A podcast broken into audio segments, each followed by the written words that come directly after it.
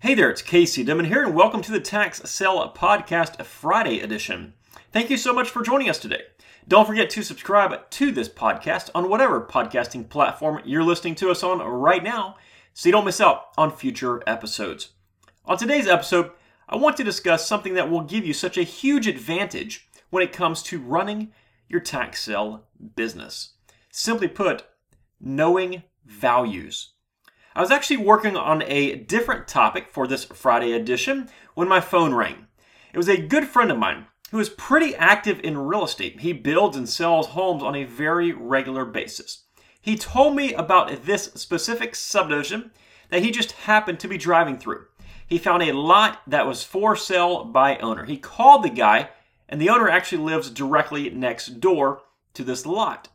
He began talking to the owner and he was trying to work out a deal for the property, but he wasn't sure of the value. So he went to his truck, picked up his phone, and he called me. He told me the name of the subdivision, and he asked me how much vacant lots should be selling for there. I told him. He got out of his truck, went back to the gentleman, wrapped up his negotiation, and he's buying the property now. And he actually got a pretty good deal on that property. Now, I know you probably don't care about how good of a deal my friend got on a vacant lot. But after I hung up from talking to him, it dawned on me. Here's a seasoned real estate investor, someone who's very successful and who has been in the business for, I believe, like 22, 23 years now, which is a few years longer than I've been in the business. And he called me out of everybody in his phone contact list because he needed a value of a lot within seconds and he knew that I know it. To have the ability to quickly value any real estate is an extremely, extremely valuable tool. And the fact is that in the primary areas where I invest, I can give you a ballpark value for probably 15 or 20 different subdivisions or sections of town for both homes and lots within seconds. And the truth is that I didn't work on my ability to do this just so I could field calls from friends. I did this to enhance my tax sale business. When I search the tax sale list, the large majority of that list can be scanned very, very quickly for value. I'll read through the list and I'll say, okay, it's in this subdivision. I know properties in this subdivision are selling for this much money. Then I'll check the opening bid just to make sure that there is margin for me and then, if there is, I will begin my research on that property. I'm able to avoid all the work and all the effort researching something only to later realize that there's no profit in it. Having this skill allows me to know if the property will be a winner or a loser as an investment.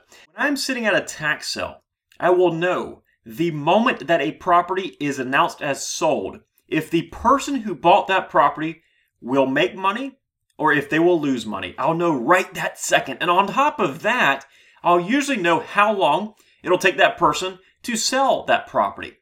That skill is basically my way to self insure my investments. Okay, I'll spend this much, knowing that I can sell it for this much and in this time frame. When you develop this skill too, it's like looking at historical data and choosing where you want to buy, on what part of the curve you want to buy at. Now, obviously, stuff happens and things change, but there is no better way to ensure that your investment will be successful than to know how much it is going to sell for and how long it'll take to sell ahead of time. And if you can figure out all this information before you even begin researching properties, it's like playing with the cheat codes. So here's the deal this skill, and I use that term rather loosely, is not all that difficult to develop. It just takes a little bit of effort.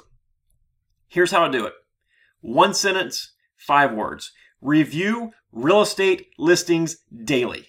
That's it. Yes, every single day you should do this.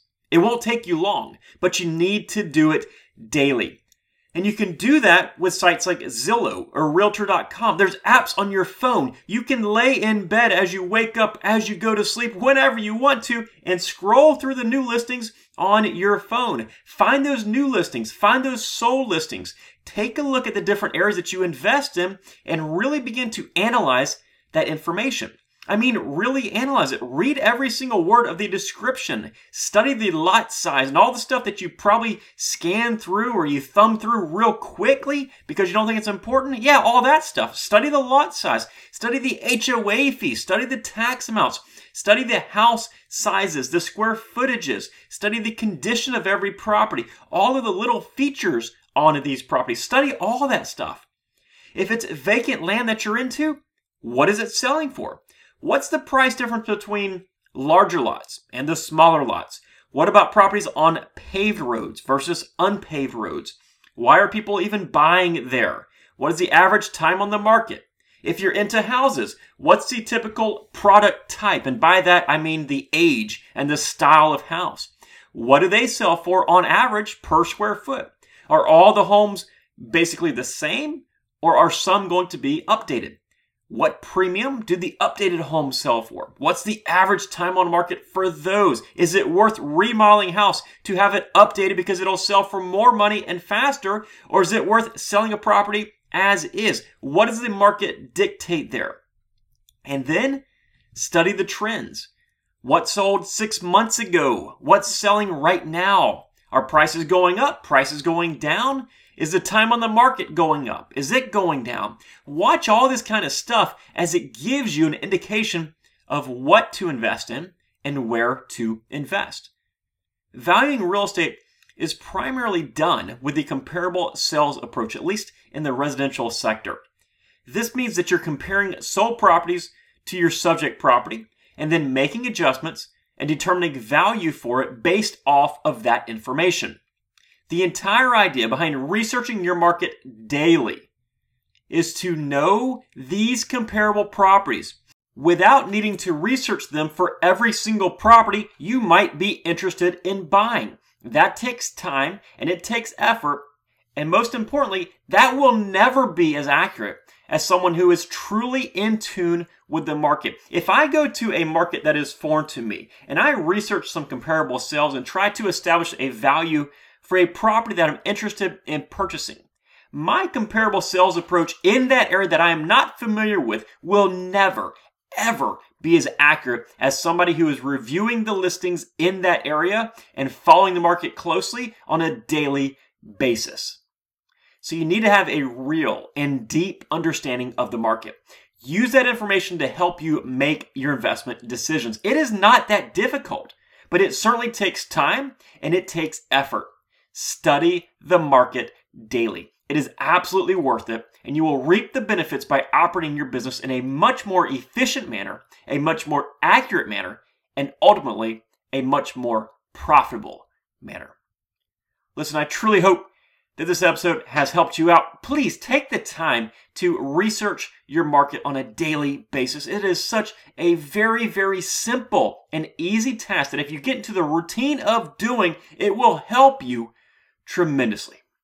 That's it for today. Thank you so much for listening. We'll see you next time right here on the Tax Sale Podcast. Bye bye.